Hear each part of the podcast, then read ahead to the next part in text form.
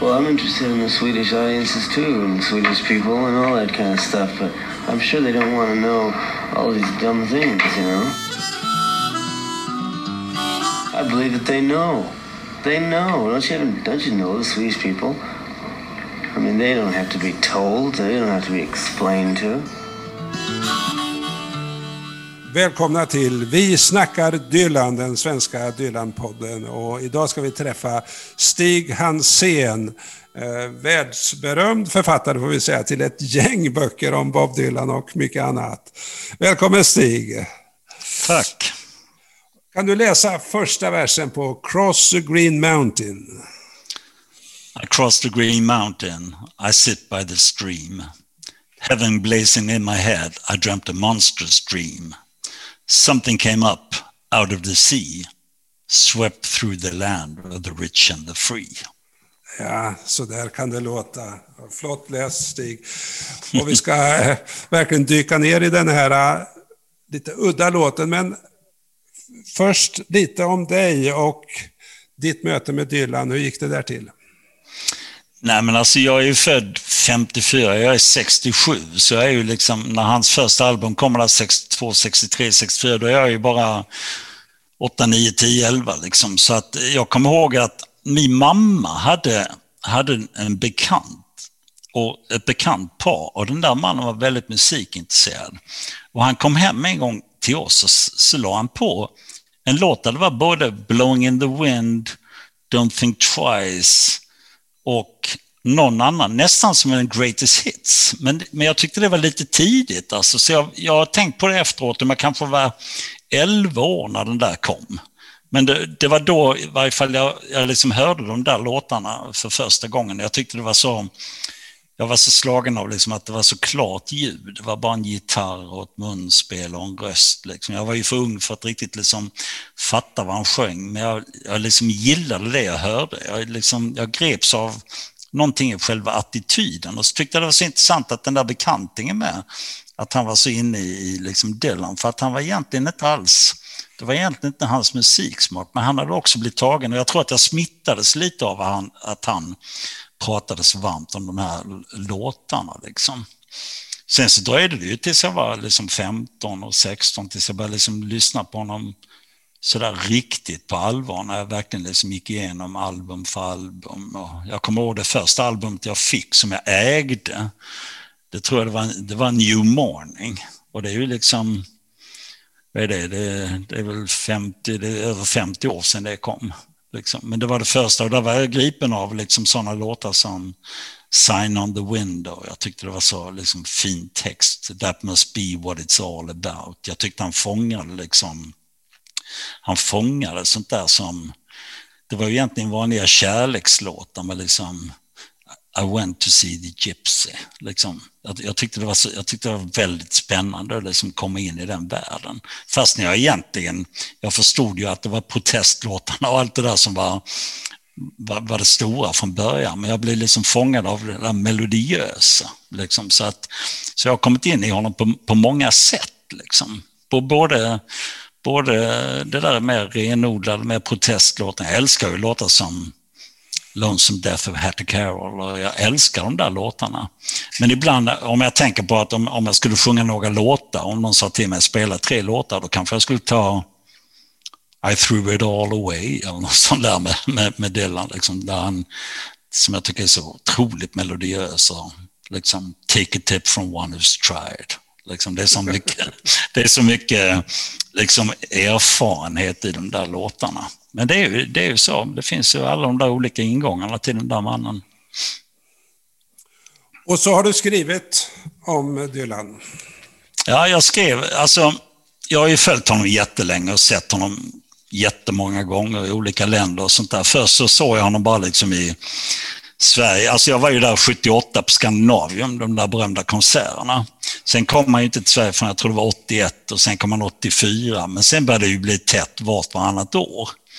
Och då såg jag honom överallt där han var liksom i Sverige. Men sen så har jag också börjat se honom utomlands. Så jag har sett honom i, i USA, jag har sett honom rätt mycket och jag har sett honom i Spanien och lite, lite här och där. I Danmark förstås och grannländerna. Men liksom jag bestämde mig, när, när jag började liksom bli lite fast i honom, så bestämde jag mig för att inte se honom utomlands. Men sen började jag göra det ändå. Och det är väldigt roligt. Jag såg nu till exempel eh, det som kanske är hans sista konserter om han aldrig kom ut igen. Alltså han gjorde tio spelningar på Beacon i New York och då var jag där och det var ju skitroligt. Det är jätteroligt att se honom i New York tycker jag, för de älskar honom verkligen. Liksom. Och Beacon, det är ju liksom den där lilla underbara lokalen. Där går väl in 2,7 eller 2,8 eller något sånt där. Och se tio spelningar där med, med samma setlist och allting. Men ändå... Det Vadå, ändå något... såg du tio på raken? Ja, ja, visst var jag. oh, ja. Så, nej, men det var de tio och de, de, han hade väl två eller tre, så hade han en ledig dag eller något sånt där. Så var det två eller tre till. Sen så efter Beacon så åkte han ju till Washington och det är hans sista konsert hittills. Eller senaste konsert ska vi väl säga. Vi behöver inte... Men eh, jag tycker det är så roligt att se honom flera kvällar. Jag tycker det för att just för att det är samma setlist nästan alltid. Och det är ändå, det händer alltid något ändå liksom. Så jag tycker det är jättespännande. Sen är det ju vissa låtar man, man tröttnar på när man hör dem för, för tionde kvällen i rad. Men, eh, Vilka då? Jag är lite trött på, på de låtarna från Tempest. Alltså, in, inte, inte, inte Long and Wasted Years och sånt, utan de där andra Roman Kings och mm där jag är lite trött på de låtarna. Men det är bara för att han har spelat dem så mycket. Han har ju spelat dem hur mycket som helst. Han gillar ju verkligen ett gäng av de där låtarna som han kör så gott som varje kväll. Alltså. Och det, där tycker jag han blir lite stompig. Liksom. Men, det är ju... men, men du sitter där konsert efter konsert och så väntar du. Tänk om han spelar mm. Cross the Green Mountain. Ja, och den har han ju aldrig spelat. Däremot, jag har ju liksom en ingång till Cross the Green Mountain och det är ju att jag är så väldigt förtjust i um, när du frågar mig vilka låtar jag skulle välja för ikväll så sa jag uh, Standing in the Doorway eller Cross the Green Mountain, så, så tyckte du vi kör Cross the Green Mountain och det har jag absolut ingenting emot. Men Standing in the Doorway är min långa ingång till den typen av låtar. Den är ju på Time Out of Mind, den kom ju i slutet, av 97 eller vad det är. Och i samma veva så lämnar jag mina barns mamma, så det är en rätt sådär uppbrottstid i mitt liv och jag jobbar mycket utomlands. Jag jobbade i Gaza och det var liksom ett mindre helvete. Jag var där och skulle eh, undervisa lite journalister och sådär och Clinton skulle komma dit och det bombades och det var en rent helvetisk värld. Och då, då lyssnade jag ofta på Standing in the Doorway. Och då ibland när det var för jävligt, när, man, när det var så eländigt så att man till och med liksom fick den där känslan, kommer man levande ut ur det här? Så började jag tänka på liksom Standing in the Doorway, det är en bra liksom, begravningslåt. Liksom jag, liksom, och sen så, så har jag tänkt, liksom, jag har till och med sagt till mina unga att eh, Standing in the Doorway, det är den låt som ska spelas på min begravning. Men sen de senaste fem, sex, sju, åtta åren så tycker jag att Cross the Green Mountain, det är egentligen den låten. Och nu snackar jag inte bara begravningslåt, men det är den låten som jag tycker där han fångar, där han fångar hela den där eh, det handlar ju om in, inbördeskriget och om man börjar med att liksom, man är på plats på inbördeskriget och sen så hör man döende soldaten och man möter mamma och soldaten skriver brev hem och allt sånt där. Han har ju gjort många sådana låtar. Och den var ju till en film, Gods and Generals.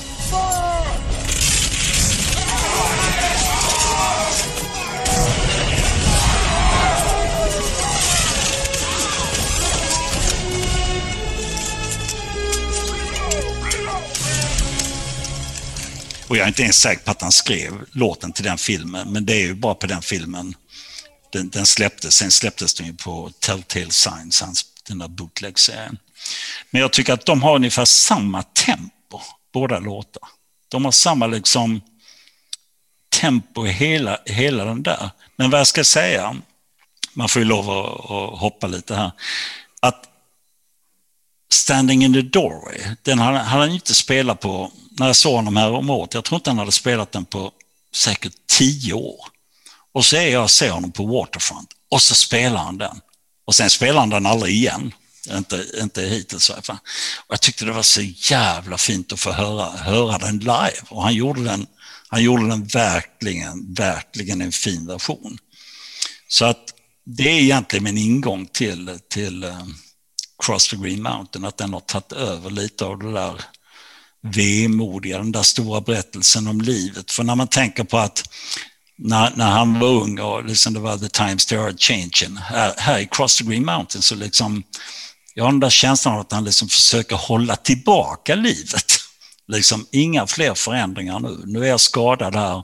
Nu vill jag överleva den här resan. Nu är jag liksom, så jag tycker, jag tycker den har ett sånt otroligt fint... Eh, jag fattar egentligen inte att den låten inte anses vara större. Han har ju aldrig kört den live och han har ju aldrig...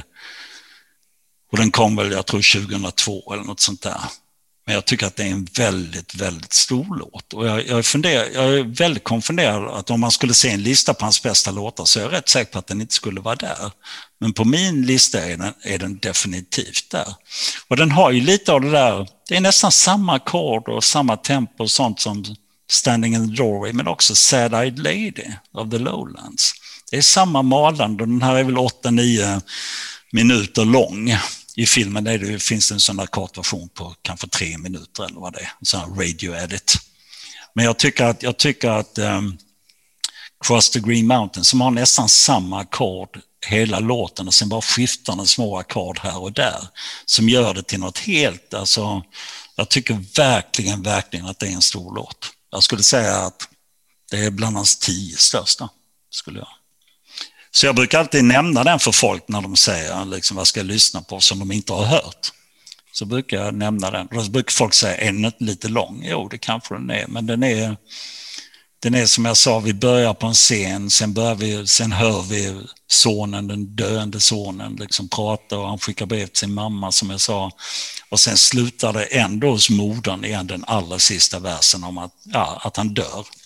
Så det är en väldigt, väldigt eh, och i den så jobbar han ju lite som eh, han jobbar ju lite som han jobbar nu, tycker jag, alltså, fastän detta är då över 20 år sedan.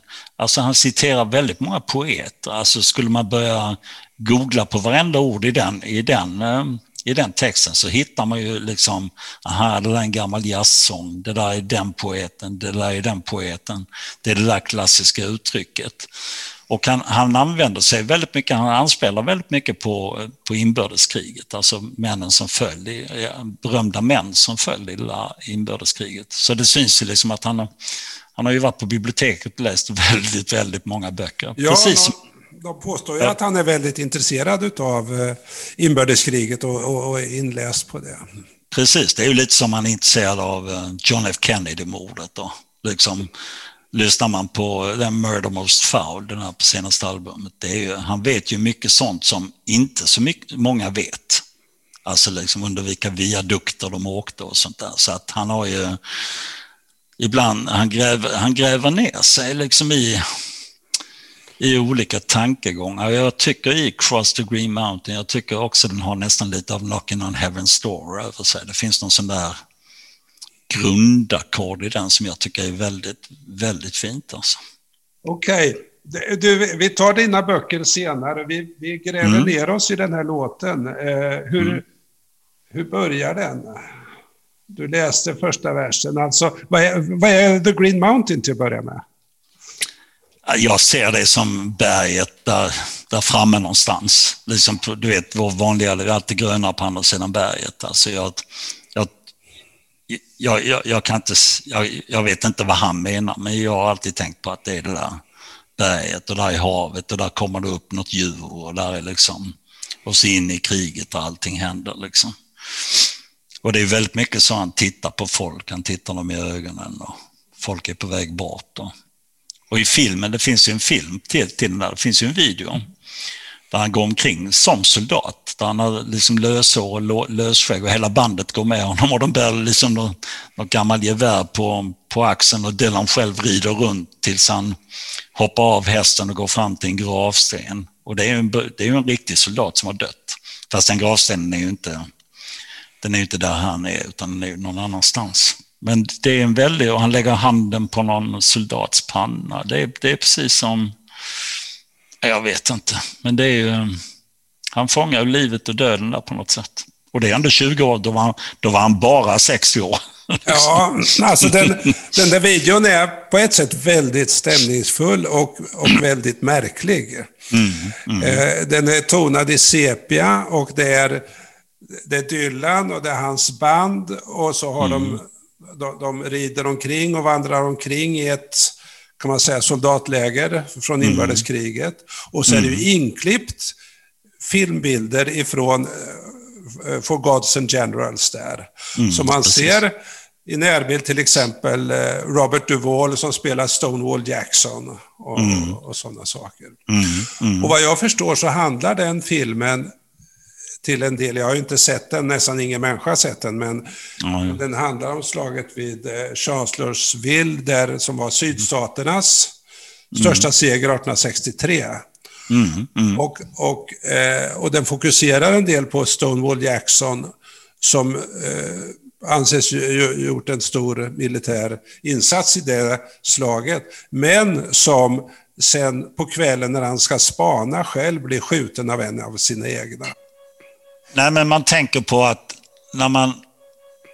Det där, där vi snackar om hans texter och allt sånt, så tycker jag ändå att han har stå, stått fast vid det där att man ska, man ska göra som man vill utan att vara liksom så här dum, jag gör vad jag vill. Utan men ändå tro på någonting. Som när han liksom varit ute och turnerat och de har buat och han bara spelar vidare och vidare. Han är ju, han är ju liksom väldigt stark när han liksom står emot allas, allas förväntningar och krav och liksom på hur turnéer ska genomföras etc. etc. Så att det finns ju något eh, stubborn i honom som är väl också en av anledningarna till att han har blivit en sån stor artist. Liksom. Eh, ska vi titta närmare på någon annan vers? Bläddra framför dig och se, se vad, vad vill du slå ner någonstans? The bells of evening have rung. There's a blasphemy on every tongue. Let them say that I walked in fair nature's light and that I was loyal to truth and to right. Det är också, det är också en variant på, på, på det du nämnde nyss, att, att liksom oavsett, vad, oavsett var man står så ska man ändå liksom vara ja, både trogen sig själv och trogen livet och trogen de som, de som, ehm, de som betyder något för en. Och om, om det är liksom jag vet, jag vet inte hur, hur han själv tänker liksom kring allt det där, men det är ju, han är ju, han är ju trogen sin konst, tycker jag, väldigt mycket. Och det är ju liksom, ja, jag vet inte vad jag ska säga. Det är ju liksom, tiden går. Men det är därför jag tycker att det är så fint när han här i den här låten liksom försöker hålla fast vid livet. Som att liksom, någon gång måste man också stå still. Någon gång måste man liksom också inte rusa framåt. Jag, tycker, det är, jag tycker, tycker det är fint. Liksom. Du har nämnt det här brevet till mamman. Det, det, ska vi ta det lite noggrant här mot slutet? Ja, just det. A letter to mother came today. Gunshot wound to the breast is what it did say. Um, but he'll be better soon. He's in a hospital bed.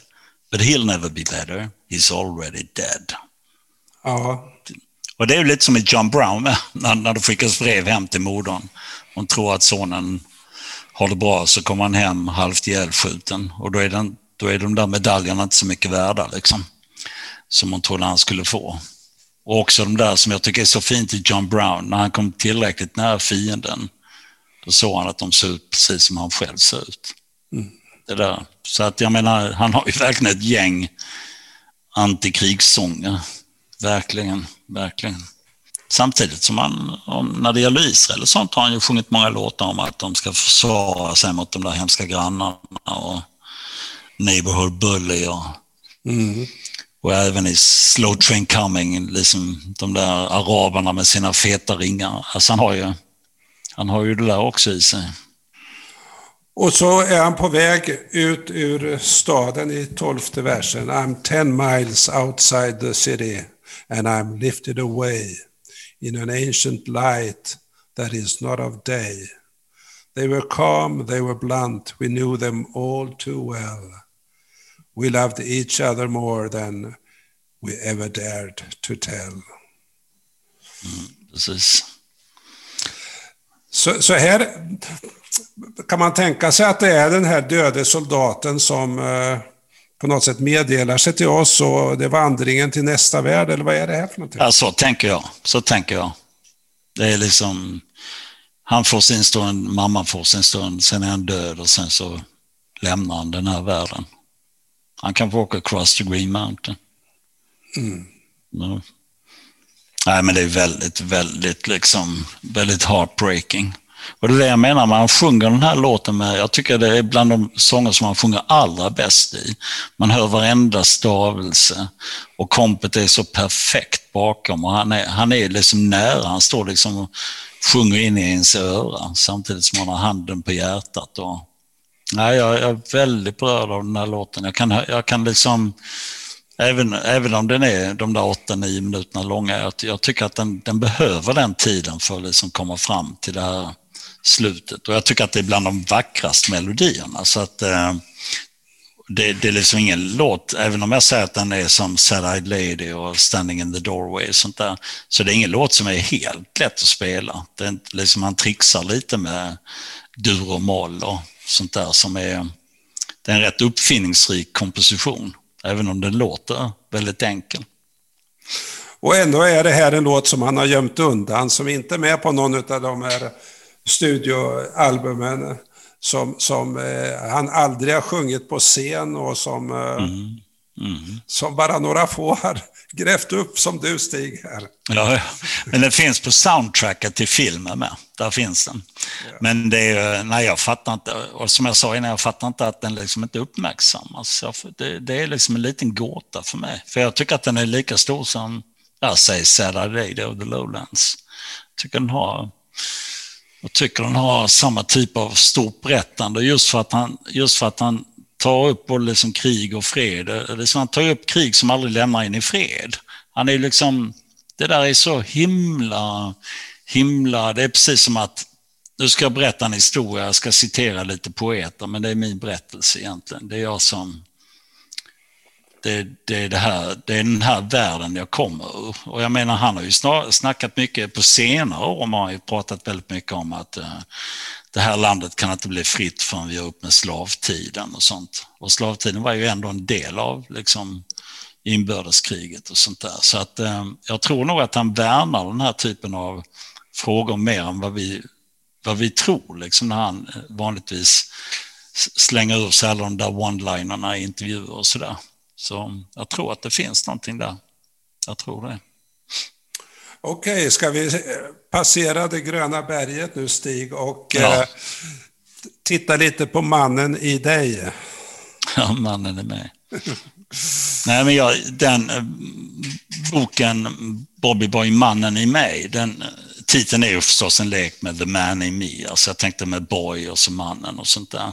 Men den kom ju sig av att jag sen rätt länge har varit en månad om året i, i New York. Och då brukar jag alltid bo där nere i Greenwich Village, i de där kvarteren.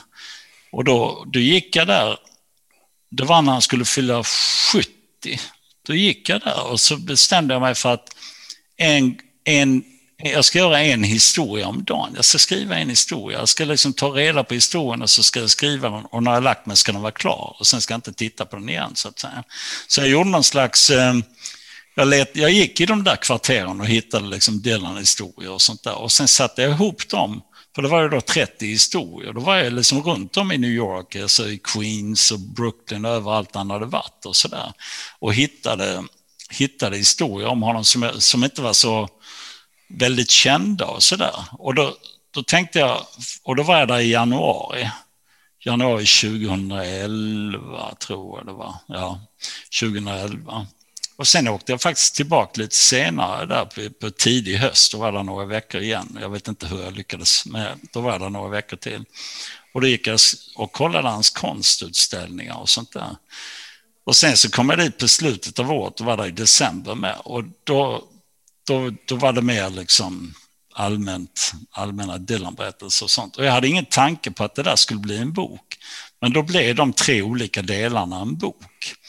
Och sen så Sen så, ehm, ja, som jag var rätt nöjd med.